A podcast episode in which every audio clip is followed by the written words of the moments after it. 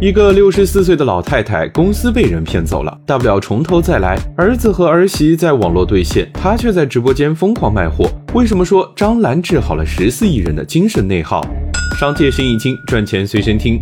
都说二零二三特别难，每一个人都应该向张兰学习如何笑出强大。三十岁的时候到加拿大打工，为了生存，他一个人要打六份工。三十四岁的时候，他回国创办了阿兰酒家，采购、财务、前台全都是他一个人干。快到六十岁的时候，被资本机构骗走了公司，辛辛苦苦带大的孩子俏江南也没了，但他又从零起步，干出了俏生活和麻六记。张兰骨子里就写着一股不服输的精神，打不死的兰姐不是人设，而是人生。人生没法复制，但营销技术上可以学。面对热点的极致执行力。其实几年前，张兰就开始在抖音直播卖货了，但直播间流量一直不高，大家一直都没有兴奋点。但是这一天起来，张兰发现儿子儿媳那边有八卦，马上转过来把炮火对准大花蛇，什么卤蛋绿茶打爹？一个六十四岁的老太太在互联网上玩起梗来，比二十四的小女生还厉害。他不仅把流量引到直播间，还通过自己的产品承接住了，这才是一个创业者最厉害的素质。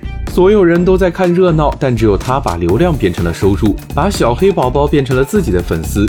强大的内心，敏锐的营销洞察，在执行过程中不怕重来，不怕丢脸。对这样的创业者来说，六十四岁绝不会是终局。